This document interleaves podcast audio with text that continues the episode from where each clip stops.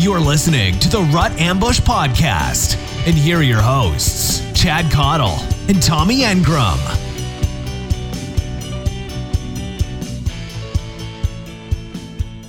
Welcome back to the Rut Ambush Podcast. I'm your host, Chad Cottle. I'm your host, Tommy Engram. All right, we're back. All right, today uh, we're going to re interview Jerry Everhart, and uh, I think this is important because we had a couple episodes that we just recently posted where Jerry broke down uh, rut functional hunting and what has shaped the way Tommy and I hunt, and we kind of wanted to go into depth a little more Well, today. going back, um, I, the reason why it's so important that we wanted Jerry, and thanks, Jerry, thank you for being here. We really appreciate you being Uh, here. My pleasure, guys. My pleasure. Always Uh, like to talk about deer hunting. Yeah.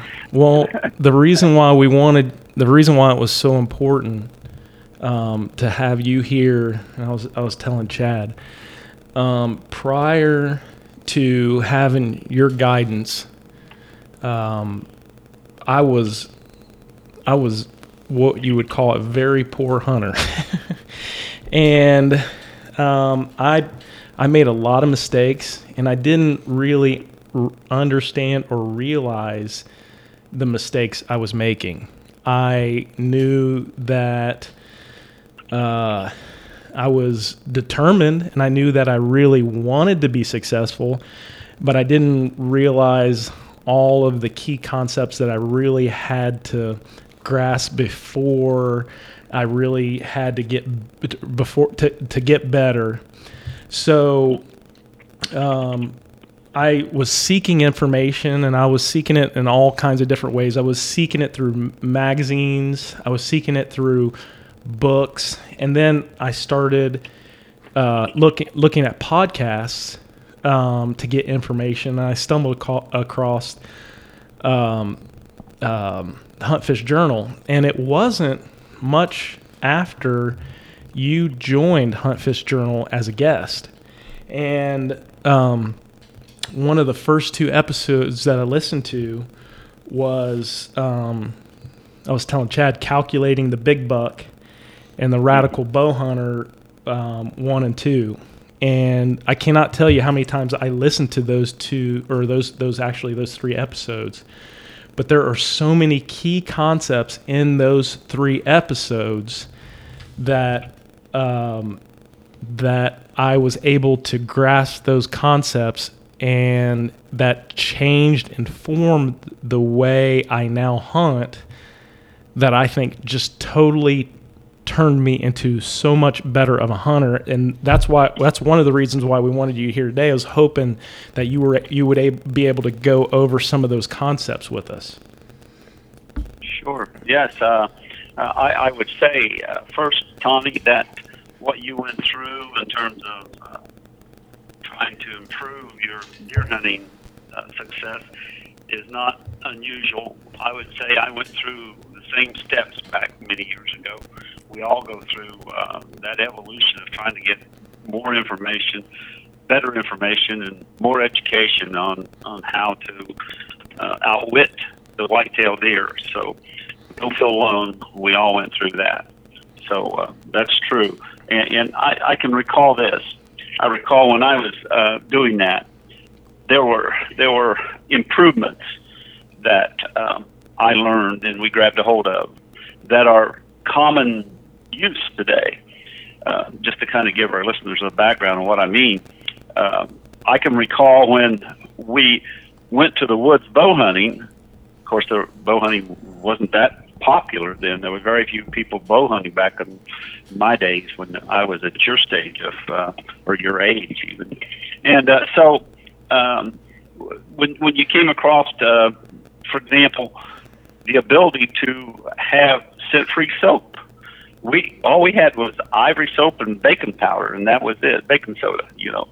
So every one of these uh, evolutions, you would say, in our ability to be a better hunter, um, it, it's it's something new that we can latch onto, that we can learn. And uh, you know, I, re- I recall uh, uh, grunt, the grunt tube being coming out, and I I killed a couple bucks with a grunt tube and mock scrapes. uh, so so everything that comes out improves their ability to become a better whitetail hunter, especially bucks. I would have to say this though, in in all of these, and, and again, there's a lot of gimmicks that come out that didn't work, and a lot of people spend a lot of time, a lot of money utilizing some of those, and some of them were based on a little bit of science, but not not a lot. in other words, it wasn't proved. But having said that, I would like to make the point that what you're getting at is what we call rut functional hunting. Is uh, a big step in uh, making a hunter more successful uh, getting whitetail deer. So that's what you're getting at. I just wanted to tell our listeners that we all went through what you would call improvement evolutions uh, in in the whitetail world, and uh, now we've come to one which I feel is pretty important, and it's really worked for me, and it's worked for hundreds of our listeners in the Hunt Fish Journal podcast uh, arena and the rut functional hunting. And, and I, I guess that's what you came across. If we had to put a tag on it, that was it. Uh, so I just want to give that background. Does that make sense? Absolutely. It, it definitely does. Yeah. Hey, I want to say something real quick. So if uh, the stuff that we're going to talk about, calculating the big buck, Radical Bow Hunter 1 and 2, uh, that so calculating the big buck is episode number 11 on the Hunt Fish Journal, and the Radical Bow Hunter 1 is episode number 45, and 2 is episode 48. So if you want to listen to those in more depth, you can do that as well. Hey, hey, Jerry. The one of the one of the concepts that um, really was totally foreign to me when I was a, a new bow hunter was pressure and. Uh, and, actually, up until the last few years, I, I, I, I really, it, it really didn't hit home for me um, how uh, how a mature buck feels pressure or or perceives pressure and how he um, uh, s- perceives uh, the the hi- his safety in the in the hunting woods and how he relates it to the way he moves and especially in the daylight in the daylight hours. And what that means to my hunting su- success. And I just thought that the guys that were the most persistent, the guys that hunted the most, the guys that were out in the woods the most were the guys that killed the biggest bucks.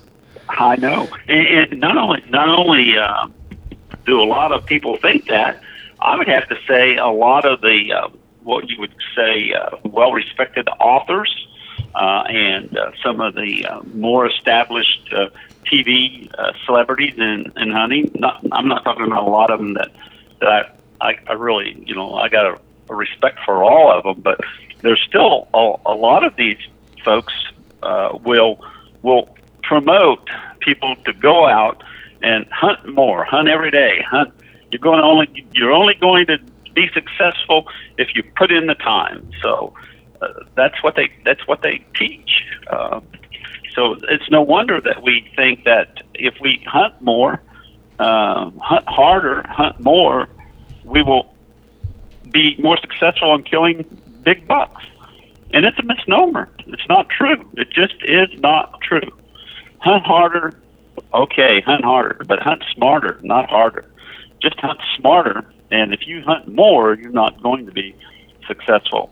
Um, I, I would uh, uh, recall in the sports shop uh, that we that I frequently visited uh, back many years ago, and I I, would, I I could calculate the key days of hunt. I knew I knew then. I mean, I've known how to do that since the '90s. Uh, I was I actually had it nailed down in the 1990s uh, to know what days I needed to hunt to be more more successful. So I recall being in the sports shop, and the, the two guys frequented a lot, and I, you know, I enjoyed talking to those guys, and we all exchanged information. So I, um, the key days were coming up the next uh, next day or so, and I'm in the shop, and I'm sitting there. We're sitting around the table, drinking a cup of coffee, and when I'm, uh, or I said to one to one of those two guys, I said, uh, "Are you hunting tomorrow?" uh, "You going to be out tomorrow morning?" And they said, "No, no." And they, but then the other one chimed in. I've been, we've been hunting, we've been hunting for two weeks every day. We haven't seen anything. We haven't seen a deer of these last last week. There's no need to go in. And that, that's exactly what we're talking about. There was no need for them to go. they, They've hunted their stands every day for two weeks. They might as well stay in and drink coffee. Yep. Yeah. You know, yeah, pressure. It's- Yeah, pressure's a big deal. It's funny. It's funny you say that because I work with a gentleman that I was actually talking to today, and I was talking about our, our interview with you coming up, and and trying to explain to him uh, rut functional hunting, and just within a, a, a 20 minute, you know, trying to give him a breakdown, uh, you know, a summary of rut functional hunting, and he's like, "Man, the only, you, just got to be in the woods. You got to be in the woods. You got to be out there to see what they're doing, to see when they're moving." And and I just inside, and it didn't matter what I said to this guy. He was he was set at you know you got to be in the woods and you got to you got to be there at the right time. And I just kind of chuckled to myself inside, and I'm like, just listen to these podcasts and you know if if you because the big thing that Tommy and I we always say is hunt your own hunt. If you want to take a small buck, take a small one. If you want to pass and take a big one, take a big one. If you want to be in there every day, be in there every day. Do what you want, but this is what's been most effective for us. If if you're not having fun Right. uh, hunting, uh, then you, you better do something else. If you're not having fun, you you want to change what you're doing hunting, or you want to find another hobby because it, it is it is a, a, a fun sport. So make it fun, and if you like going to your stands every day or two three times a week from the say the first of October, go go to it. But if you want to be successful in harvesting deer, and especially uh, mature deer, that just doesn't work. Now, a lot of the people that promote that might be uh, uh, actually some some celebrities, uh, friends, TV celebrity friends. Uh, they'll I, I have some some acquaintances uh, in the business that that will say that you got to be out there, you have to hunt. Well, that's true, but you have to realize they have a place to go to different every week. Right. So, so when you when you can get to go to another property that somebody else has already scouted or possibly set the stands up, then it works for them because they are doing the same thing. They're keeping the pressure off of that stand until you get there.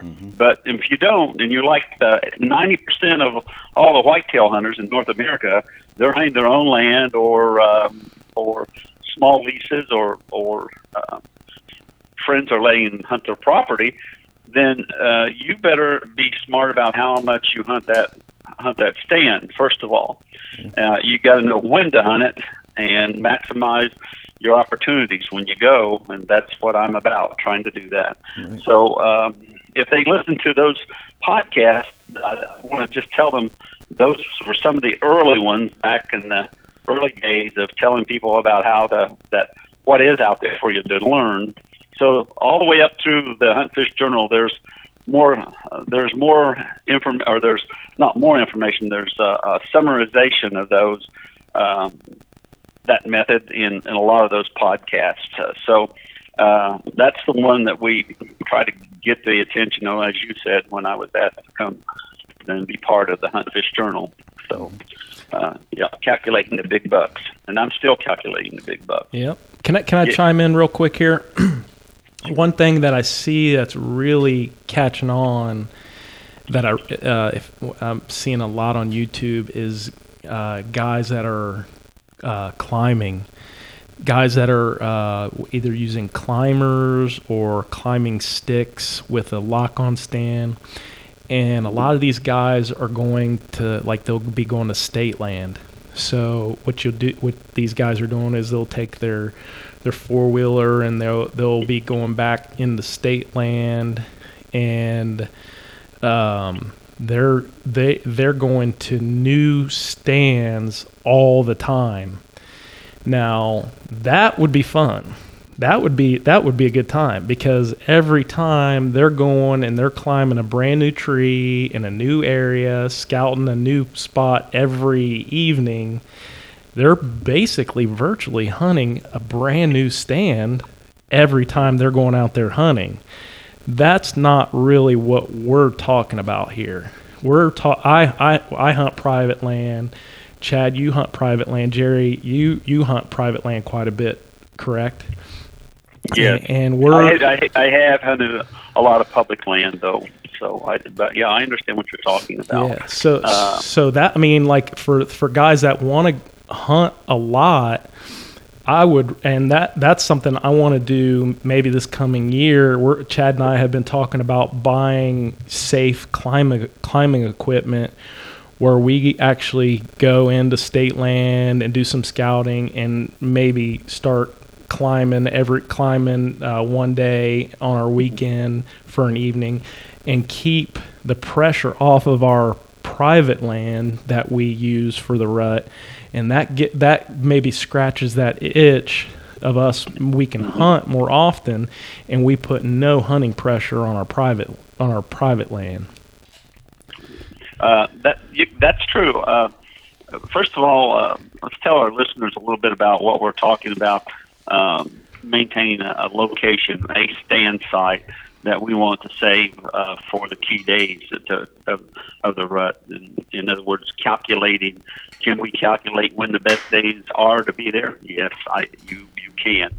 And uh, we call it the rut calculator, and I made that rut calculator is now available at Hunter's Blend Coffee uh, because they were a sponsor of our uh, Hunter's Journal for, for many many years, and um, those guys uh, know hunting and is involved, and it just made sense for me to, to move it there. So the rut calculator is at Huntfish Journal. I mean, excuse me, is that Hunter's Blend Coffee, and so so what I'm I'm getting at to our listeners is you can know the best days to hunt uh, it, it is. Uh, it is calculatable. And I, I, know that a lot of you are going to say, how can that be? It's impossible. Well, I thought the same thing, but I spent many years of uh, data analysis and analyzing when to go to the woods. It's based on 30 years of, of data watching bucks. And basically, we're telling you when's the best time to go is, uh, say, three, day, three to four days of the seek stage when the does are about to come into estrus and the does uh, uh, have got the interest of bucks, and they're up day and night roaming, checking scrapes, and going through the woods trying to find a doe. Many people think that's chase just because this doe takes off and this buck's behind them, and they say, well, they're chasing already, so it's got to be the it's got to be the rut, it's got to be the breeding time. No, bucks run after does to check them, and does run off. That when when they're they're just anytime they come across them, it's just what they do. Uh, and if that doe is doesn't smell like she's an estrus, then he's going to tail off and go about his business and, and go through the woods looking for another one. So the best day to be there is when his interest is the highest. He's going to scrapes and to scent that smells like uh, you know a, a, a doe and estrus, and that lasts about three to four days. And people just don't understand that. It, that's just about what it is before the does uh, then allow them to chase them and they'll run a hundred yards and stop and let that buck catch up. I watched it this past uh, two weeks. I've seen it happen many times where the the doe is is uh, is is in the chase stage. She wants to be chased, and I've seen it where they weren't, and they did they didn't chase them. They tailed off and looked for another one. But anyway, that time period, uh, the best time to be in the woods totally is about three days to seek and a, three or four days to seek and three or four days of chase, depending upon your geographic location. It changes and uh, I worked on it for many years, trying to figure out what those days were. My background being a metrologist and the science of measurements, I came up with that the way of calculating it, and I can. I can tell you when those days are the best days to be in the woods, and you guys use it, and you know it works. well, it's worked all over. It works Do- all over. do i ever Uh, yeah, so uh, I guess that's why you got me here today. Absolutely. You, you you believe it works, and um, so that's that's part one of it. Part two is is when you go to hunt those key days to, to look for for these uh, bucks that's most vulnerable. They're not their their mind is on uh, on the doe. They're not interested as much in, in checking you. Uh, and you, you you get there those days, it's a whole it's a whole better chance. Your chances, their odds go up tremendously.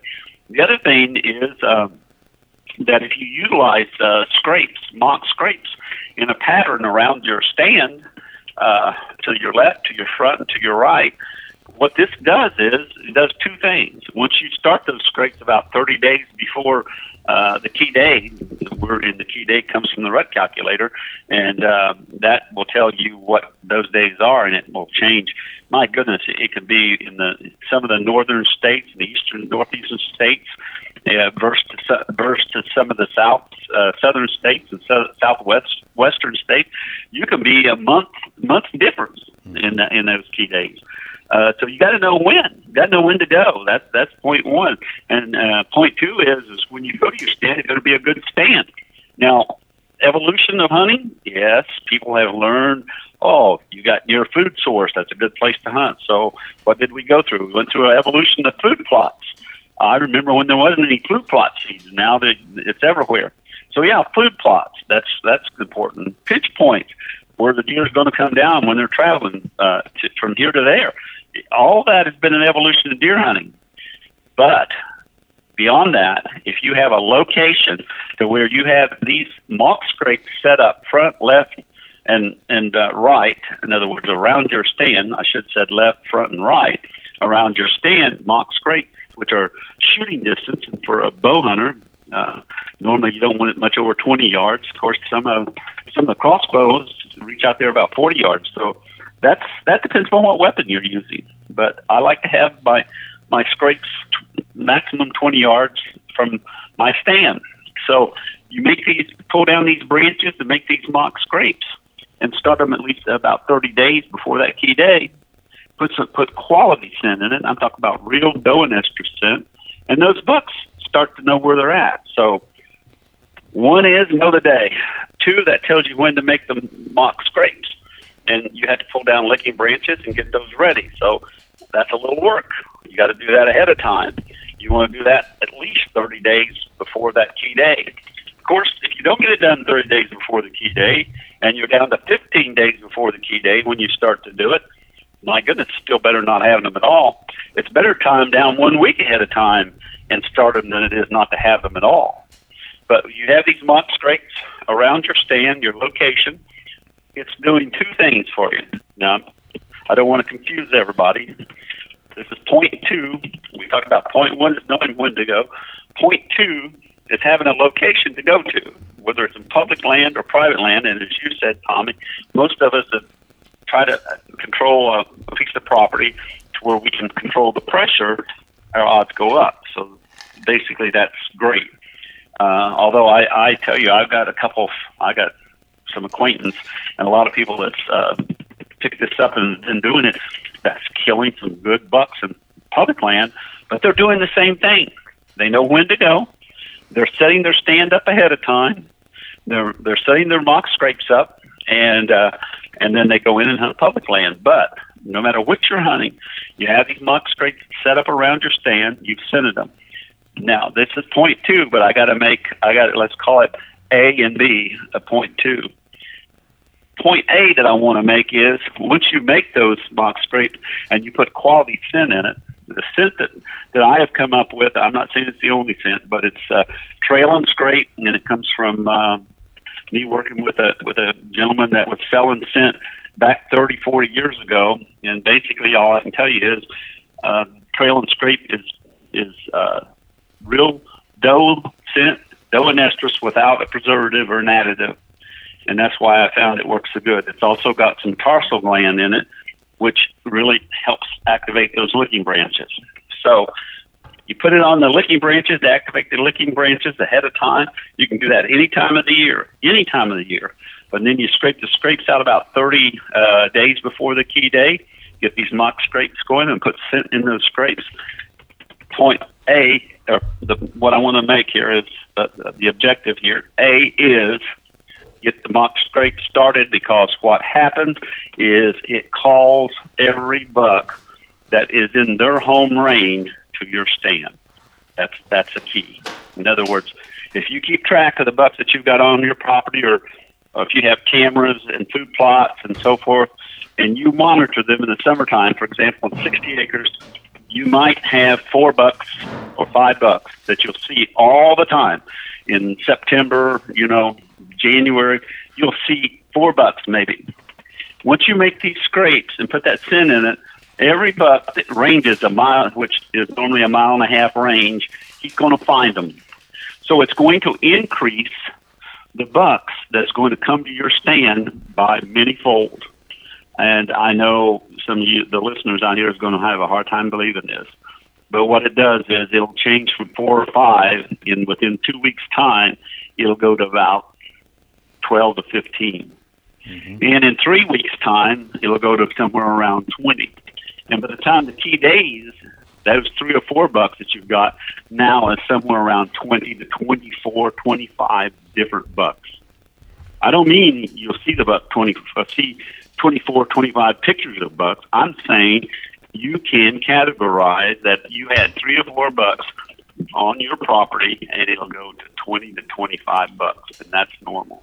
That's just, it happens year after year after year. I've tested it in a lot of locations. It, it's just the way it is. So making these hunting locations, getting them set up ahead of time, part A, it brings these bucks that can range that far. In other words, like a range of a deer is like a mile and a half. So here's a home range buck that's over here, say a mile away. He's going to find your location. Believe me, he's going to visit it because he thinks there's a hot doe there. So this is all logged into his brain, and as it gets closer to the key days, believe me, he visits your place a lot more. Mm-hmm. So now you've got an increase of bucks to choose from. I don't mean that you're just calling the big bucks. You got all bucks coming there. So that's that's the point I want to make is this making these mock scrapes ahead of time and having them around your stand. What it does for you is it actually literally calls deer to your location. I'm going to say this, and people's going to give me a lot of trouble over it, but I'm, I'm telling you, it's the truth. It'll call deer to your stand location a lot more effectively than the best food plot will. Yeah, uh, you can take that and and uh, do whatever you want with it, but I'm telling you, that's what happens. Yeah, so I can attest to this. Um, I use a cell camera on my property, and and pictures that my neighbor, who's about a mile, maybe a mile and a half away, um, pictures of bucks that he has. When I start implementing this method, I get those exact same bucks on my camera, um, and this method is is perfect for for the setup that I have. Small property surrounded by unpressured, large unpressured property. Um, I kind of wanted to. I just had a question for you because it's a little bit of a sidetrack, but say that uh, you're the hunter that uh, has doesn't have private property. You can't control the pressure. You have to hunt public land, uh, so you may not be able to go and set up, um, you know, mock scrapes and licking branches, or even keep a stand in the woods. Can is it still beneficial to utilize the key days and be out there? You know, absolutely. You've, you've been out there and you scouted. You, you found absolutely actual, okay you your chances of being there the key day uh, alone, being there the key day is going to increase your chances of taking a buck that fiscal year. It'll increase the chances of you taking a buck by about fourfold just just knowing the days to be there. Mm-hmm. Yeah. I mean, so so that's that's objective one is to know the day, the best day to be in the best area to hunt. Um, that that's why the uh, calculation of the uh, calculating the big bucks is so important. You can calculate it and know when. That's that's and and I'll I'll go back to pi, uh, private versus public again. Um, I I have uh, a lot of followers of this method that hunt public land. In fact, I would say in the last uh, month I I'm getting pictures and text from there's there's a gentleman in Indiana uh, that literally has been hunting public land for a long time, and he came to uh, uh, one of the functional workshops uh, a year or so ago. He was kind of an unassuming gentleman. I didn't even know he was interested. Uh, I didn't know how much experience he had in uh, hunting, and come to find out later, he's an experienced hunter takes a lot of whitetails uh, because he's allowed to in, in the area that he lives. And uh, he implemented uh, rut functional hunting, uh, knowing the days to go and the uh, scrapes. he hunted he hunted tinker stands and did okay early. He took does in uh, in tinker stands and in where he could uh, did well in tinker stands. And then the key days, he's hunting public land and he's gone to three different sites that he had set up, and uh, very successful. Him, his son, he's he's a tremendously successful bow hunter, and uh, he just talks about what it means to be able to set up these uh, mock scrapes around his stand and know the days to hunt. He, he's even even knowing the days to hunt. We're saying that if you're going to hunt and you really want to go to the woods and hunt, you're going to save your best stand to the key day. But you've got other stands that's still good, and you can go hunt them, and we call them tinker stands. Go out there and hunt. And um, if anyone, if you listen to all the podcasts, and what I've tried to teach is the best time to hunt those tinker stands is about 12 days before the key day. And so, you, 12, 14 days, you got two weeks. You just knock yourself out on uh, on all these stands, but set them all up the same. Set them up as rut functional stands. In other words, you've got you've got licking branches tied down, and you got some scrapes to your left and scrapes to your front and scrapes to your right, and and go hunt them. I I, I start hunting. I have um, a couple stands that I start hunting the first cool day of the hunting season, and I would say three out of four years I take a doe the first day I hunt those stands because those does are interested in those scrapes also. So there's the the, bows, the bucks are still pretty smart. They're not apt to show up there the first week in October, but they do uh, for Ohio. We're saying so. Mm-hmm. Uh, I just don't. Here, here's the bottom line. I don't hunt a stand unless it's got mock scrapes around it. I just don't. I don't know why I would. Why would I go hunt a stand that doesn't have a mock scrape unless someone invited me to go to their woods for the first time and I go hunting?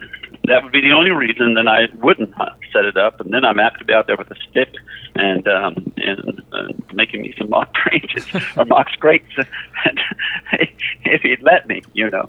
So there's there's no reason why I wouldn't do that, uh, because it bucks and are of course those are attracted to those licking branches all the time. Bucks are too, but especially as it approaches the uh, the rut, these bucks just visit them all the time, and uh, so I, I wouldn't know why you wouldn't set them up, public land or public land.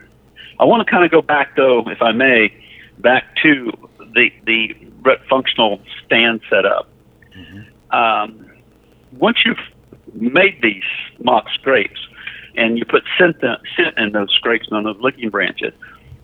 Part, what I would say, objective A was to bring more bucks to my location. Now, objective B is this: uh, I want that scent in those scrapes the day I hunt, morning or evening. I'm going to scrape those mock scrapes out with a stick. I'm going to put scent in them. In them. Now, if you get close to those key days, they will pay more attention to that scent than they do you. If you wait until those key days, those bucks have lost their mind, literally. I, I, I don't know how else to explain it. If they smell that doe estrus and that, you know, what you got in that scraping on that licking branch, they don't think about you, the hunter. They'll make mistakes that they would never make any other time. They those those key days, those guys are just their brain is on one thing and that's it. So I can get away with a lot the key days. Now, here's what helps me get away with it. The attitude of the buck is one. The next thing is no matter which way the breeze or the wind is blowing, guess what? The scent of that scrape is going to get there before me. You get me? Yep. So if the wind is blowing towards that buck, he's going to pick up the scent of that scrape. And of course, I'm scent control, but he's going to pick it up, and his mind's going to be on that scrape and that doe that he thinks there, and not on me. So the advantages of making those scrapes ahead of time is one, it calls bucks to the to the area. Part A. B is when I'm hunting the stand, I fool the deer's nose. He gets the scent on the branch and in the scrape, no matter which way the wind's blowing, and he doesn't know I'm there. That's the advantage of it. That's part A and B of why you want the stand set up that way. But functional stand, that's why what it basically that's in sim- simplistically, that's what it means. It's set up to call bucks to my stand location, and it's also set up to fool him when I'm hunting because he thinks that there's a doe there in those scrapes and not me. So I just want to make that point. Does that make sense to you guys? Absolutely. So Jerry, we uh, we're not a huge podcast, but we're blessed to have uh, listeners in almost every state in the United States and several different countries. If so, my question is, if you are if you're a listener in one of these short-sighted states that may not allow scent, um, you know, synthetic scent, um, which I know we use real scent, but there are some of those places out there. How would you Right. recommend somebody go about this method? And I know you won't be able to do it exactly, but the best way to go about it. Um, you, it's a good point. It's a great point, and uh, let's talk about that for just a minute. I knew this was coming on back 10, 15 years ago. I knew that they were trying to put some restrictions on the scent. Um, I'm not sure why they did start that early. I don't think that uh, chronic waste disease, CWD, I don't think that was that far in advance at that time. I'm not sure why they were, um, which would say, beginning to object to, to natural scent. Um, I, I have read a lot. I have talked to um, to the experts in this. I actually did a uh, a podcast with the uh, president of the ATA, the Archery Trade Association, and for people that don't know what that is, that is like uh, the number one arm of the outdoor world, other than the NRA, uh, that's gun related. Well, the Archery Trade Association, everybody that's into hunting is just about there. Everybody but the guns uh, are displayed there. Camo, boots, bows, arrows, tree stands, everything. And so, and it carries a lot of political weight. So I uh, figured that I need to talk to this guy. He would know more about it. So we did one. I, I don't know which podcast it is. You can go back and find it, but it's an interview with the uh, president of the ATA when he knew that they were trying to outlaw the use of natural scent. And uh, basically, they have not proven anywhere in any form that that is a problem. It hasn't been done yet. And uh, the experts are trying to fight that. Now, whether they'll turn it around and they'll get back to uh, letting them use it again in, in some of these states, I'm not sure. But they have outlawed the use of, of real scent in some of these states. But the ATA has done a lot to try to, um, I would say, uh, make sure that we hunters have scent that's available to us. So that, I just want to make that point. And uh, the scent that that that we use and where you can use the scent is the Trail and Scrape, and it's also uh, at Hunter's Blend website. Uh, you, you you order it there, and it comes just right from the guy that we developed the scent with 30 years ago. So we know it works. You can't get anything any less expensive than that either. Uh, so back to your question. Yes, they are saying that you in many states you can't use natural scent. There's some states that are saying that. Uh, I knew this, so I started trying to utilize um, synthetic scents. So I got a hold of as many synthetic scents that I could, and I run some tests scrapes with synthetics. I haven't found it to work yet. I mean, I'm not saying it won't, and I don't want to get, I don't want some company to be down my neck. Uh, but let me just put it this way: it's not been as effective for me as natural scent. So I don't know what to say other than that. So, what would I do if they, if I couldn't use uh, real doe and estrus scent? I probably would try synthetic and, and hope it works. Uh, I know one thing: I would start my licking branches and my and have those started as early as I can, so that I would get the scent there naturally with the does, so that those scrapes would be easy to be taken over by the bucks. That would be that that that's the best thing you can do. Uh, if you don't have any scent available to you, you just get to where the does and the bucks start using your your made your your synthetically not synthetic but your mock licking branches. In other words, you make licking branches around your stand so that when you make those scrapes, those scrapes are taken over by the bucks uh, and the does. That's about the best thing you can do, and it's going to hurt their chances. It just is. There's no there's no way around it. It's just going to decrease your chances. Yeah, because I, I, I assume your if question you uh, not.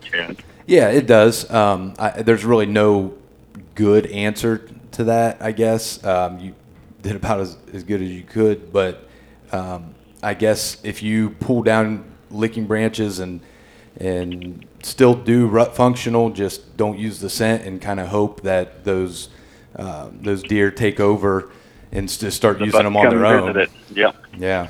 So I don't know of any states. I'm not sure I, uh, that there's any states uh, that will not allow you to use uh, synthetic okay. Scent. Uh, they may be. I don't know. I, I haven't looked at all their laws.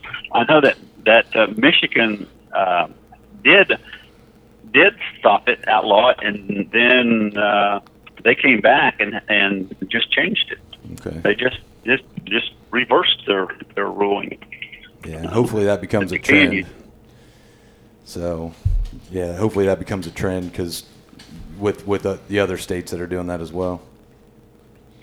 I would say uh, if they if they outlaw the use of real doe and estrus, uh, hopefully you listeners can have better luck with synthetic than I have. But I would go to synthetic. There's uh, and uh, work on it. At least uh, it would be better than uh, than not having anything in it. Sure. That's for sure. Hey, hey, Jerry, Uh, can you go back and explain to our listeners the complicated process that you went through to determine how you came up with the rut the calculation, how you found the um, how the the ratio between daylight to dark triggered the estrus cycle on the does and how that in turn triggers the daylight movement of the bucks which makes our hunting more successful in November. Uh, well, November here. In some states, actually, it is uh, October. but Yep. uh, yes, uh, it, it has to do with your geographic location. In some places, in the south, it'll even go to December. But uh, you know, it, uh, it it changes. Uh, in other words, the rut does not. Well, let me just rephrase that. The most activity of the bucks that is caused by the rut is a specific time period that happens at a geographic location due to a, a factor uh, element of nature and that's basically we've everybody's known that the rut happens but they have a hard time trying to predict when it happened well i was just an interested deer hunter and uh, um, i met fred bear uh, on two occasions and on one occasion, we sat down after he did a, a talk, and there weren't that many people there uh, at it. I mean, it's hard to believe, but it, he he became more famous uh, after his um, what you would say his hard work than he was during that time. Uh, not to say that he wasn't highly respected, but I would say there probably wasn't 20 people, 20 of us there to listen to his talk that day in that you know where he was at. But when he got done, he was just as friendly and just as great as he could be, and he, he had his wife with him too. And we sat down around the table, and uh, I don't know, like a dining little dining room table, and uh, in the sports shop, and we're talking. And uh, he was saying though, there's two things that was most important that for him was that to keep field notes. So that was one of the things he said he said, I keep a journal and uh, uh, write down where I hunt, what I hunt, what I saw, what the temperature was, and anything that I could figure out that uh, was important to that hunt. Well, we know that that was important for him because many of them they started making some movies then, and he could add that to his script of what was going on. Uh, that was great. Uh, but he told me that day, he told uh, just a few of us around that table, he said, when you go back and look at that next year, it'll make you a better hunter. You'll know that that's a good time to be there or not, and what you saw, and you compare it to another location or another day, and he says you'll just make you a much better hunter. Well, I did that just because he suggested it. So I started making notes on every day I went hunting since probably I'd say in the 1970s. That goes way back a long time. So I'd write down the day, the temperature, the wind, and as much as I could, and uh, what I saw, what I, you know, what I saw, and and uh, oh, the success. Someone had success. Well, I learned pretty quick that I was seeing a lot more bucks in Ohio in November than I was in October. That was that became common uh, knowledge to me. The second thing is I found out I didn't see near as many bucks in December as I did in November. So I started then trying to figure out when was the days I was seeing all these bucks, and I tried to go back and hunt the same time. Well, being a, a numbers person involved in measurements, I had statistical tools that I could use. So I started trying to analyze it. And the broadness of that date was like, uh, in where I was hunting in Ohio, was like anywhere from November the 2nd to November the the 20th, I was seeing more deer and seeing lots of bucks. So I try to narrow that down. I looked at temperature. I sorted it according to the calendar day. I sorted it according to, believe it or not, I looked at the moon. Uh, I had to go back in the almanac and get the moon, put the moon phase in because I didn't pay, I didn't write it down because I didn't know if it's full or quarter or what that day. But I did. I added all that data to it, and I and I found out something pretty interesting. I found out the moon did not have any didn't make any difference, contrary to what everybody's been saying in magazines forever. Uh, and uh, lately now they they have ran studies to find out the moon didn't affect it. Actually, the University of Pennsylvania ran a very good study and found out it didn't really affect it at all. The moon phase wasn't statistically even noticeable. But anyway, that's what I did. So I looked at the Julian calendar and my curve got closer, uh, tighter, and then uh, I got a hold of a biologist that a friend of mine that was uh, a doctor friend of mine in Michigan that was uh, connected with the stump sitters. The early on started Deer Hunter magazine, and um, he said there's this biologist that knows more about deer than anybody else, and this friend of mine was big into food plots too. So anyway, I started paying attention to this biologist, and he said uh, that what causes the doe to go into estrus is the change in sunlight in her eye. so I then started analyzing sunlight and and calculating sunlight, and uh, that wasn't too hard to calculate that. But the problem was when was finding out when was the best day to be there and that came from from 20 years or 30 years of, of notes. Uh, big bucks. When did I see the big bucks roam, and what were they doing? So I tied that. I tied those days that I was able to see the most deer, and all that data. I analyzed that data and I tied it to the sun amount of sunlight that would be available at that geographic location. That's what that. And then I said, "Wow, that uh, I got it down now to where I could see that those best days to be there was a one or two days, three days time period." So what I what I was doing then, I was hunting uh, some a lot of public land in southeastern Ohio. So I I set up uh, say three or four stands in that location. So I'd have three or four stands. Now I found out by my calculation that I knew it was this day or that day. I knew I was within two or three days of it. So I would go there and I would hunt one stand, and if I didn't see three or four nice bucks, then I'd move to the next stand the next day. And then I'd move to the next stand the next day. And you know, I'd find it. One of those four days, I'd hit it. Those deer would just, it was like turning on a light switch. Uh, the deer just went from, from not moving in the daylight to moving, or not moving in daylight to moving in the daylight. And, uh, so then I, I was able to tie that and calculate that, uh, according to that geographic location. So I thought, wow, I'll come back here in Ohio and the western part of Ohio and I'll hunt the same days. Well, that didn't work. So I found out that I had to calculate it for every geographic location that you're at. So the rut is different in, uh, say, for example, the rut happens at a different time in in uh, Toledo than it does in Cincinnati.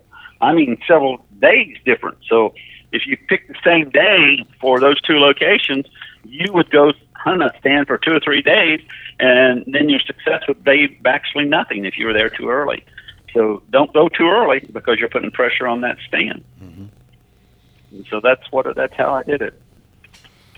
The um, so part part of those three key episodes of um, calculating the big buck and the radical bow hunter one and two were are all of these key concepts and one one of the most important concepts. And I know this is something we talk about all the time but uh, scent control. And I'll never forget you saying this phrase. Do not underestimate the nose of a deer. Um, and it is something that has always just rung in my mind. And I just said to myself, you know what? I'm just not going to underestimate the nose of a deer. That's just not something that I'm ever going to do. So let me ask you this question Can you tell us um, your scent control routine and the lengths that you go through to go and undetected by the by a whitetail's nose? The deer. Okay. Um, let, let me uh, refer back to those podcasts that you're talking about. I want I want you I want your listeners to, to, to understand this. I I in those years and back back several years ago, and even whenever I can, if my health would allow me, I'd hunt a lot. I, I hunted a lot. In other words, uh, I was on tinker stands uh, in October. You, in other words, I set up a lot of stands and I hunted a lot. So the tinker stands, I'm, I'm going to say this: before those key days come about, the scent control becomes more important. I'm not trying to say minimize scent control even during the key days, but I learned about scent control by not hunting the rut. You follow me? Does that mm-hmm. make sense? Yeah. I learned scent control when I wasn't hunting the rut. Yeah. so I found out how important scent control was. Um, uh, many years ago, I would get I would get caught by deer. Um, they would be blowing at you. They'd smell me, and uh, you, you'd have them snorting at you, you know, blowing, and you'd say, "Well, what is that?" how can they smell me that far away? And then when I started uh, uh, trying to enact scent control, like I said, there wasn't a lot of products there. So I, went through a lot of trouble to control my scent in the it, back years ago. In other words, what did I use? Well, when they came out with scent control soap, I take a shower in scent control soap. I wash my clothes in the wash machine. What the, I don't own two wash machines, so I have to run my clothes. I'll take uh, my least important hunting clothes and I'll run through that wash machine.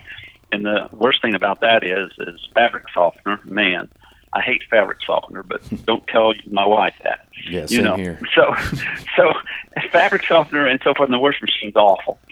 So you have to remove that. You have to wash down the wash machine with some scent-free soap, and then you have to run a, a cycle through with with scent-free hunting soap. There's a lot of brands that's out there now that you can use, and and um, I found them some of them to be fairly successful. Uh, but but you wash your clothes and scent-free clothes uh, soap. But I let the wash machine go through two or three cycles, uh, but and then I'll use it the dryer. I'll vacuum out the lint thing with my vacuum cleaner. Uh, I'll wipe it down with some um, uh, you know scent spray in the in the dryer, and then I'll run the clothes through after they've been through the washing machine cycle. I'll run them in the dryer and let the and, and de descent the dryer. In other words, I'm letting the dryer dry scent free clothes. Then I put those clothes back in the washing machine and wash them again. So if that gives you an idea, that's how Mm-hmm. particular I am about my clothes. I keep my clothes in uh, uh, plastic containers like you would buy at Walmart that have also been scent free, washed down, washed down real well, aired out, sprayed, and I use the same containers for years. So those containers are scent free, and after I wash my clothes, I put them in these large plastic containers, sealed containers. I have one container for the underclothes. I have the other one for the outer clothes, like sweatshirts, blue jeans, and and things like that. And then the camos go in another container. So you basically, I got three containers of clothes because the outer the outer camouflage, uh, the pseudo camos, uh, those will not be as critical as the others.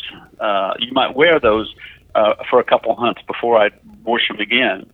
So that's what I do with my clothes when it comes to my to my my body. Again, I, I try not to eat uh, when I when I'm getting ready to hunt. For example, coming up to the rut in the key days, I lay off of spicy foods for at least three four days before that. I I don't eat any chili. I stay away from the pizza, uh, and, and and I try to watch that. Um, there's also some some good aids out there to help you. Um, I'm trying to think of the name of the. Um, oh, you bear with me for just a second here. There is a uh, company that is a leader in uh, has been a leader for years and years in your clothing. We're talking about carbon clothing and scent-free clothing, and uh, uh, and uh, so scent shield. There's you know depending upon everybody's got their preference when it comes to clothing, but scent shield, that same company, which is made by uh, the same laboratory that makes the um, Robinson Laboratories, Robinson Outdoors. They they make an internal deodorant pill. Now, I'm not trying to tell everybody to run out and take pills to eliminate your human odor, but they make an internal deodorant pill too. That's like it's made of um, the type of uh, chlor, what, chlorophor, uh, chlorophyll, and so forth in plants. So I start taking a few of the, the according to what they prescribe. I take a few of those pills to try to keep my internal uh, deodorant level down. Uh, that's so I do that. Um, my hair, I, I in my body, I shower every time between hunts in scent-free body clothes. I have my boots in a certain place. Uh, I don't uh, wear my clothes uh, anywhere other than the door. I put them on wherever I'm going to go to hunt. So I, I'm very careful about my clothes. I'm very careful about my boots, and I'm pretty careful about my uh, my personal, uh, what you would say, deodorant, uh, personal odor. Um, what it can, I don't know how. I'm searching for words. Uh, Hygiene. My personal hygiene Yeah. and my personal hygiene in terms of uh, scent. So I, I try to take care of all three of those things. Uh, I will uh, not um, uh, wear my, my cell phone. I wipe it down with uh, Walmart makes some uh, provides some uh, baby wipes and white top and red bottom, and they're scent free. Believe me, those things work. Uh, I've been using them for I don't know how many years. They're dollar seventy five cents a box. I wipe my cell phone down. I wipe my watch down with those. Uh, use spray uh, that's on the market to to help eliminate the scent before I go hunting. So I do I do all that. I do all that because it's very important. Deer can smell um, when they're when they're wanting to smell you. They can pick you up for a long way. So their nose is unbelievable. Yeah, I, I, might uh, say this though: as you approach the rut, and and he gets more interested in that uh, no estrus, and you set your stand up the way I'm talking about, it doesn't become as important. I, I know that sounds crazy, and that's that's all I'm. You know, I, I'm not trying to cut your, uh, not trying to tell you to cut down on your scent control. I'm not saying do that because you want to take everything that you can to your advantage. But I can tell you this: during those key days, I can get by with a lot that I couldn't get by with before those key days. Yeah. And that's why I don't care about playing the wind. I use good scent control. I don't set my stands up for the wind. I set my stands up so that when I approach my stand, I don't have to go through where the deer would be bedded. I approach them, my stand, and uh, and the only quadrant that I'm probably going to get busted in is the one that's to the back of my stand. So I try to set my stands all up to where I, as I approach my stand, the way I come in is to the back of my stand. That way, I haven't busted any of the deer to my left, front, and right. That's basically the uh, the, the best thing I can do to control uh, the, the key days is to uh, come in from the back area of my stand. But to be honest with you, when I've got the scent net scrape and I'm there the key days, I don't care which way that wind's blowing. Mm-hmm. In fact, I see a big buck out there somewhere about oh 100 yards off, I hope the wind's blowing that direction. I know that people think I'm crazy, but I hope it's blowing that direction. Why do I hope it's blowing that direction? Because I have done I have taken my scent control into consideration. I have used good scent control tactics and methods, and that's one. And two is I want him to smell that doe estrus in my scrape because he's going to come. He's going to come like a bird dog goes to a bird. He's coming right to it. So if the wind's blowing the other way and he, he doesn't smell it, my chances of getting there is less. So Right. I, I get I get more I get more uh, what you say flack for this statement than about anything else. Uh, but I'm going to say it anyway. I don't play the wind. I just don't play the wind. Neither do I. If I play the wind, if I play the wind, it's the opposite of what all the everybody else tell you. They're going to say, always play the wind. I've learned to play the wind. I learned to play the wind by allowing that scent to go in his direction. Well, well, Jerry, the uh, the morning. Let's see, the November twelfth.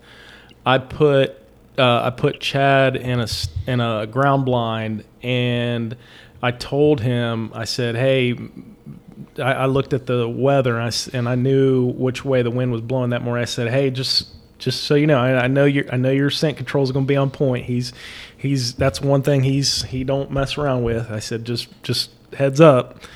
the wind's going to be dead wrong, meaning it's going to be dead right for for hu- rut right. functional. Yeah, That's right. it's going to be right. it's going to be blowing right into the bedding area and right front right into where they're coming from. And he said, "Oh, he, he he wasn't even worried about it. He said, you know, I'll be good. And and if I'm right, if I'm right, that buck that you shot came right from that area, right? Yep. Exactly. Yeah, and Yep. and the bl- wind was blowing right at Chad's back when that buck I came love in. it. Mm-hmm. Yep.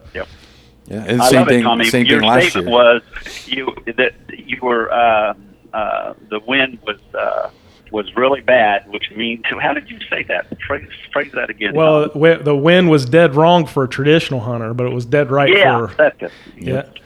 Yeah, dead wrong when when the wind is dead wrong for traditional hunters. It's dead right for us. Yep. Yep. That's right. That, I got to remember that. I got to remember that one, Tommy. When it's dead wrong, when the wind's dead wrong for most hunters, it's dead right for us. Yep. That's we'll, right. We'll wait to hear that on the Hunt Fishing Journal. Yeah. yeah. Hey, hey Jerry, Jerry, I want to ask you one more thing before I, I know we've had you on here an hour already, but I want to ask you one more thing before we let you go. Um, this this uh, well, early spring, actually late late winter, early spring. Chad and I, there's a possibility we picked up a good good bit of private land that we're going to be hunting uh, next fall, and somewhere in mid February, we're gonna be we're gonna be going out and scouting and starting the process of setting up some new stands that we're gonna be hunting um, next uh, next rut. Why? Can you give some advice for uh, someone that's starting rut functional hunting for the first time? why is it important for someone to start out as soon as possible to identify their travel corridors, identify where their stand is going to be, start working on their stands, start pulling down their licking branches, getting their stands hung, getting their uh, blinds in, getting their they're getting their sta- Right. sta- uh, blinds brushed in, getting their stands ready. Why is it important to get it done sooner rather than later um, for this for this Well, process? Go ahead. Yeah, I'm sorry. Go ahead. I No interrupted. that, no, that was it. Uh, there, there's there's multiple reasons why it's better sooner. Uh, so we'll try to we'll try to cover them as, as quick as we can. Uh, first of all, uh, pinch points and travel routes and all that locations is all good. Uh, that that that helps. That ups your chances of getting more bucks to your to your rut functional stand. Uh, the the the issue is though you want to you want to go to a piece of property. You go you and it's good when you go as you said in February because the leaves are all off. You can see the trails. You can see scrapes that were made by the bucks. You'll know you'll know more what's going on by uh, by doing that. Once the snow in, in northern states, as soon as the snow goes off, you want to get in there and look at it. You know, but the the timing is right. What you just said is the way to do it. Here's the first thing you start with: Where are you going to be parking your car or your truck? Or what what cottage or cabin I mean are you going to be hunting out of, uh, or what camper area? That's what you think of first. How am I going to get to this location? So you park, you're going in and you're going to scout your area. Once you find a place that you're going to set your stand up, you want to think about how you're going to get there. So how you're going to get there is you want to try to get there without going through a lot of woods as much as you can. Because when you get ready to hunt in the fall, there's going to be leaves on the ground. And there's going to be twigs down there, and you're going to be making a lot of noise getting to that stand. So once you find your life, your location, it's the direction you come from is important. So the next thing is that once you get into this piece of property, food sources are are, are okay. That's that's important. If you're hunting and you've got a food plot, yeah, use that food plot. But don't try to kill that deer over the food plot without maximizing it with scrapes around it. In other words, still set it up functional. I set my, I got a food plot, I got a blind that just, I, I love it, especially late season and the weather's bad. I go to that. But there's scrapes. There, I got to set up a scrapes on around that. I can't shoot to to every one of those scrapes, but I can shoot to most of them. You see, and that's a calling card too. So you go to find the place where the deer are most likely to be, and and, and you'll see the trails. And, and naturally, everyone likes to hunt crossing trails. That's okay because crossing trails mean that's where the deer are converging to. But you first go to the location where you can get to fairly easy. Logging road, get to it. A field that you can get to it. A pasture that you can get to it. That is the first thing I look for. How do I get into that woods? And then when I get into that woods, where is it that I can find a good location, a pinch point or a stream? They love water. They lo- love streams. So if I can get close to one of those, I will. And then I find where a trail crosses. The next thing is where the trail crosses. We find a crossing trail, heavy used trail. You turn around and stop and say, hmm, now here's the trail. This is a crossing trail. Which way is it back to the truck? so you stop and say, which way is it back to the truck? so now that sets your stand up because you then want to move back towards the truck from that crossing that direction and back to the logging road, to the field, or wherever it is that got you there. And that's the way you want to get to it. And now you back up, back up that cross trail, back up until you get shooting distance right, left, for me, 20 yards. So I'm back to where these, this crossing trail is now 40 yards apart. And I'm saying, where's a good tree? That's the next thing I look for. Where's a good tree or where's a good place to put your ground blind? That that's the next thing you look for. Then you say, hmm, do I have trees with branches or grapevines that I can tie down to my left, to my right, and how about in front of this stand? Because what I'm going to do is I'm going to go up there if I need to. I'll just go through there and uh, whack me a trail across there. You know, you'll actually make the trail right in front of your stand so you'll cut a little cross trail across the front of your stand, but look for trees, branches that you can tie down for licking branches. That's the next thing you look for. And if you've got all three of those things, a crossing, You can back up and find a tree that you can put your stand in or your blind in. Then the next thing you look for is there trees I can t- tie down for licking branches. Then I'm and and now I know it's back that way to the truck. That my st- the stand, the back of my stand or blind is going to be that way. In other words, I want to face towards the crossing. You see, mm-hmm. away from the truck. Does that make sense? Yeah, is that too complicated? No, it, it makes sense to us for sure. Yeah. Yeah. And then once I find it, I'm going to go take some of my my string, my nylon cord, and I'm going to be tying down those branches while I'm there as soon as I can. Tie down them off the licking branches. Do it in February. And if you got a little scent with you, carry a bottle of scent with you. And when you get done tying them down, uh, put a few drops of scent on the end of those licking branches, and you're you've got them started. That's what you do. Uh, that's what I would do as soon as I could. But to clarify, you're not making you're not making scrapes yet. You're just doing the licking branches. Nope. Yep. I am finding I'm I'm finding out where I'm going to put my stand, and and I'm setting it up to put it in there, and I'm starting my licking branches. Yep. Yeah, so you can start them as as early as you want. You can start them at the end of this season. You can start them right now. Yeah. Yeah. I guarantee you, you can go out here in the woods or out, out here anywhere where there's. I 25, 30 yards behind my house and tie down a tree, a branch, and start a licking branch, put a camera on it, and I, I'd be surprised if it goes two weeks without a doe getting it. Yeah. Mm-hmm. Yeah. Well, it, that's funny because I was uh, this, I don't know, probably the last mow or two that I did of the year.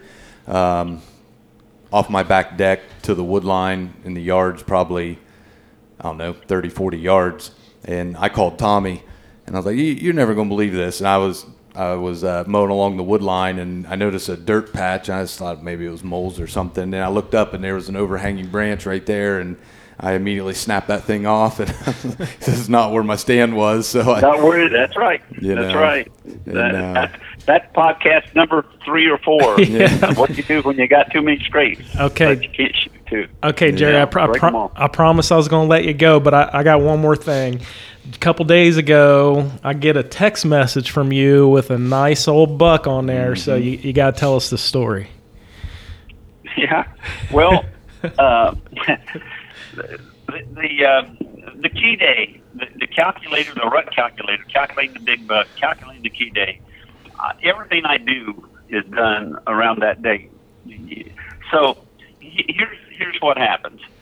You, you know when to go and I, I, I heard you. I heard your podcast. Uh, Tommy, you you went the first day, and, and I don't even think you had time to even unpack your bag. Yeah, I, I uh, was I was done quick. so, yeah, done quick. Uh, uh, well, I hate to tell the listeners this, but that's what happened to me. I mean, it, uh, the first day, uh, I was I would have been done, but I had the same problem that you did, Chad. I, I shot well.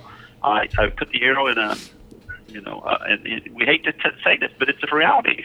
So people that listen to podcasts, they're they're serious hunters, or they wouldn't be listening. I'm going to tell you, big bucks are hard to bring down. They're just hard. They're hard. Mm-hmm. So I shot shot a big buck that first day, and uh, it was just like textbook way it's supposed to be, and uh, beautiful ten point. And I can't tell you whether or not uh, he survived or didn't, because I spent two days tracking and, and and didn't find him. And as far as I know, he's still walking. But I wouldn't have thought so. But nevertheless, there's three days of my key three key six days. In other words, those first three days is best for a bow because they stop at your scrapes and you get shots. You shoot them, shoot them in the scrapes usually. And uh, now, after you get into the the sixth day, uh, I mean uh, the fourth, fifth, and sixth day, they're they're moving a lot faster and they're chasing the does. So you got to get between the the does and the the buck, or or the does got to run through your scrape, and they do that a lot. So it gets harder. So naturally, I kept trying. You know, I had plenty of opportunities. Uh, here, here basically is it in a nutshell. In in the four days or five days that I had a chance to hunt and I wasn't tracking, I saw 24 bucks at my location. 24 different sightings. I know people find this hard to believe, but 24 different sightings. I don't find it hard to believe. I, I, I found, tw- uh, I, I had 12 bucks that were uh, in scrapes or in shooting locations around my stand. 12 out of those 24 were like, that's the way it's supposed to be. I passed on, I passed on, on, on all but two of those. You see what I mean? Mm-hmm. I shot the one, spent two days looking for it, unfortunately. That's the biggest problem of hunting the rut that all you folks out there will have is is spending a lot of your precious time if you don't find your buck right away. It will it will really, really give you problems during the, the rut, you know, because you're not only going to take precious time looking for it, but you're also going to mess up your location, Yep. creating pressure. So that's a big issue. Now, after that key date, like you said, you've got you've got th- three to four great days. Uh, you have uh, another three to four chase, and the next thing that you would have uh, um, is those deer are breeding and uh, kind of locked down, what I call lockdown. Now, the bigger bucks, as soon as after they they bred, which usually lasts 48 hours, a doe stays in estrus for 48 hours, they'll get out and start to roam again. And I counted on those days. So I went back to my rut functional stand That, you know, in other words, I'm I'm saying 10 days. 10 days after the start of my key day, I went back and started hunting those stands, uh, the ones that didn't have the pressure on it. And lo and behold, two good bucks is out cruising again, big bucks. Uh, I mean, one that I shot is the smaller one of the big one, of the of the two. And the the bigger buck, I watched him for 45 minutes. I think that he had a doe close to where he was at, but I couldn't see the doe. This one that I shot, uh, I saw him a couple times, but I didn't, you know, just saw him go through the area. The wind was not right for rut functional. You know what I mean? Yep. It was not blowing their direction. So I I called. I used the doe call, and I called the bigger buck. He paid attention, but did not make any movement. The smaller of the two, which is the one I shot, which is a decent buck. He's mature, mm-hmm. yeah, good buck. I'm proud of him.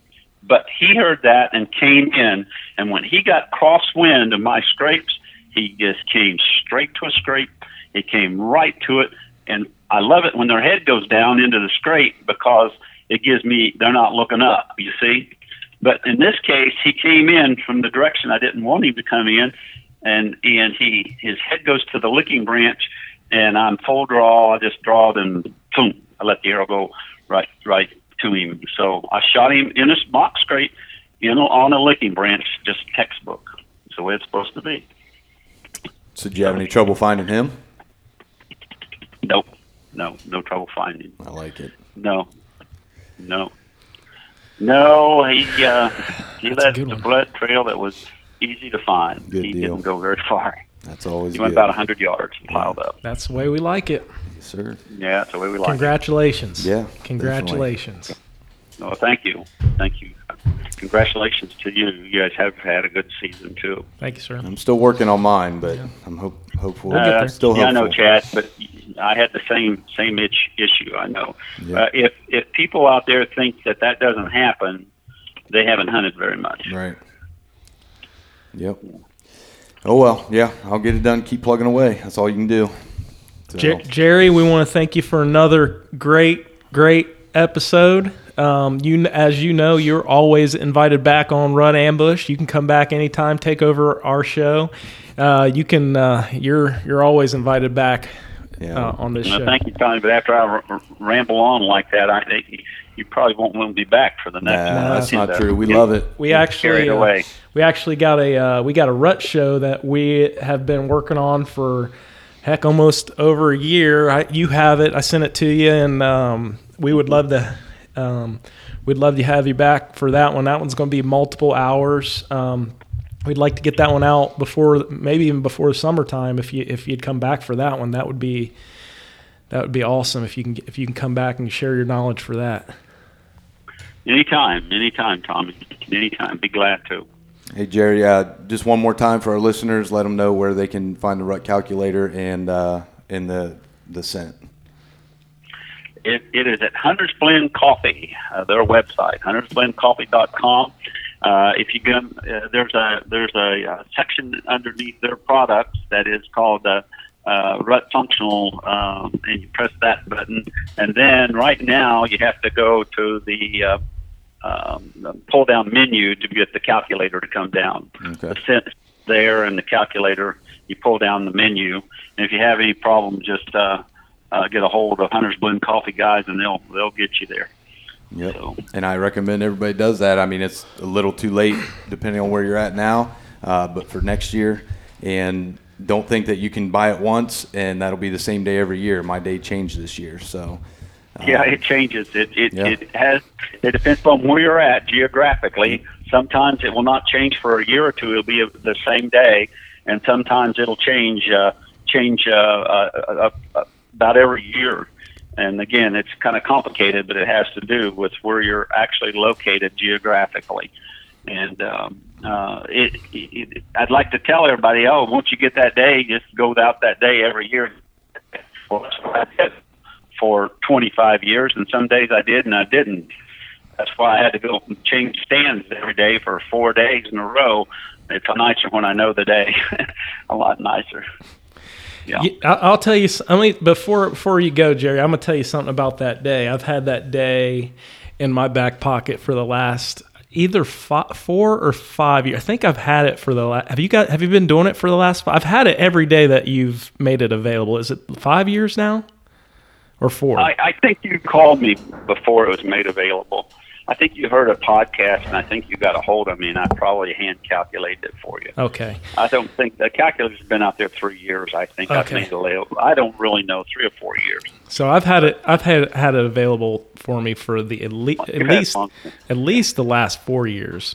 So every year I go to the woods, I know that I'm gonna go and see. Well, at, least for the first day, I and norm uh, for the last three years, I've I've tagged out the first day. So that first day, I know I'm going to go and see a bunch of big bucks. So if you are a deer hunter and you want to go to the woods on a given day and see a bunch of big bucks, pay fifteen dollars. Go. It's worth it. yeah, worth every penny. Yeah, pay fifteen dollars. Yeah. Go go to the website, pay fifteen dollars, and and you have at least you know you know you're going to go to the woods and see a bunch of big bucks. So I mean, it's worth it. No, I mean- no, uh, even if you don't like hunting, Yeah. you, you go out for some entertainment. You and, and, and and it's kind of Yeah. weird. It's weird because you know if you're if you're a hunter and you're out there in the middle of October, you see to me you see them and they're like totally on guard and their every step is calculated and they're Right. you know and the one I And they're killed scent checking you. Yeah. And then they're scent checking you. That's why scent control. If you're trying to kill a, a buck early uh, in the year, you better really know scent control, like we talked about in those early podcasts. Yeah. Because you're not going to kill one if you're not. Yeah, and if for sure. and if you're going to kill one in early October, you better have some serious woodsmanship, which I do not have. But the buck I killed on November 10th, which was my day this year, he looked like a zombie. He wasn't worried about me. He was totally off guard. He looked like he was just stumbling through the woods looking to procreate. And he wa- he wasn't on guard at all. He was just he just came up looking to put his nose up to my licking branch. It was it was it was pretty easy. It was it, it- you may you've dummy proofed it, Jerry. you dummy you've dummy. It, it, it, it, actually uh, we we have I have a problem because people think that uh, it's snake oil. We're selling snake oil or something. but and it, but I've heard that said. I don't know how many times. Actually, uh, uh, the our, uh, people that come to the workshop uh, out in Iowa travel all the way from Iowa out here. Uh, because she just got the date uh, one year, a couple three years ago, and tried the date, and it really worked. She killed a buck or something, big buck. So Jess- Jessica, so we just did a podcast with her. I- yeah, I listened other to that one. Yep. And, and Jessica said that's what she said. She says I thought it was he was peddling snake oil, and uh, you know, and and then he she tried it again, and now they're just killing big bucks everywhere out there. So Yeah, that's they- awesome. yeah, she's um, Yeah, really neat. No, it, it works. It really does. And uh, but there's a lot of years that's gone, and a lot of years and a lot of data has gone into determine that. Yeah. There'll be somebody who'll come up, uh, figure it out someday. And uh, but my opinion is it will change the whole deer hunting world before long. Uh, I, I know four years ago, Tommy, five years ago, if you talk about hunting over a mock scrape, they they laughed at you, or they thought, oh, it's as good as it's as good as hunting over um, maybe an acorn tree, or it's as good as uh, it's it's as good as hunting over a rub. Uh, and right now, though, we've been so successful at it. It's been so successful that right now, even some of the some of the better magazines are talking about mock scrapes and how it's going to increase your odds. Well, believe me, it didn't happen accidentally. Right. Well, it's getting around. Yeah, it's kind of weird how they're passing it off as their own idea, though. Isn't that isn't that interesting? Yeah, yeah, it's kind of interesting. it doesn't matter. I mean, I, I didn't, I didn't, uh, I didn't put this out there to become uh, uh, a, a star or rich. I did it because uh, I thought this was the most amazing thing I've ever seen in all my years mm-hmm. of the outdoor world. You know, so I just said I'll share it, and that's what I've done. And we appreciate It will, yeah. So anyway, Thanks, Jerry. Yeah, we're going to wrap okay, it up. guys, so, you guys. hey, so everybody, the myth, the man, the legend, Jerry Everhart, and check him out on the Huntfish Journal. Thanks, Jerry. All right. Thanks, guys. You're too kind. Have a great day. All right, you too, hunting. Jerry. Bye. Bye. All right, real quick before we wrap this up, Chad, um, something that I thought of um, before we stop. Um, next year, uh, or uh, if you're going out toward the end of the season, try and make contact uh, with your property owners that uh, adjoin your um, that adjoin the land that you're hunting. If you're hunting uh, private land, try and get that permission ahead of time. Uh, if you need to track, try and make contact with the uh, tracking dogs. Because when we, when Chad and I were out there tracking, it's something that we wish we had done ahead of time. We wish we had made those contacts ahead of time. Uh, we're out there tracking. Uh, we're out there tracking his deer. We have no cell phone reception. We're um, running hundreds and hundreds back out of the woods to try and get cell phone reception to try and get permission. So just something to think about ahead of time. Um, jump on Facebook, make contacts with the uh, with the dogs in your area. Um, I'll tell you, you know what what five, ten, fifteen men can do out in the woods on a track. A good tracking dog can do in 10, 15 minutes. It'll take 10, 15 men all day.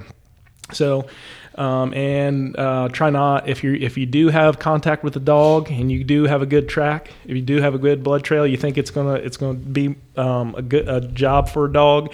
Try not to contaminate that area. Just something the food for thought. Yeah, hindsight. I wish we would have backed out. I wish we would have had all that ahead of time and backed out and just got a dog. And but by the time we got a hold of the adjacent property owner, and by the time I got a hold of the dog, I mean the track was too old. And so if he, I think my deer's still alive, but if he Yeah. had died, um, We had Yeah. already contaminated the area. Yep. and Didn't have uh, didn't have permission ahead of time. I mean so- hindsight is what it is, but just uh, food for thought. Yep. All right. Well, all right, man. We're done. We're done. We got another good one in the books. Jerry's always uh, wealth of information, and on to the next. All right, thanks for listening to the Rut Ambush podcast. Thank you for tuning in to the Rut Ambush Podcast with Chad Cottle and Tommy Engram.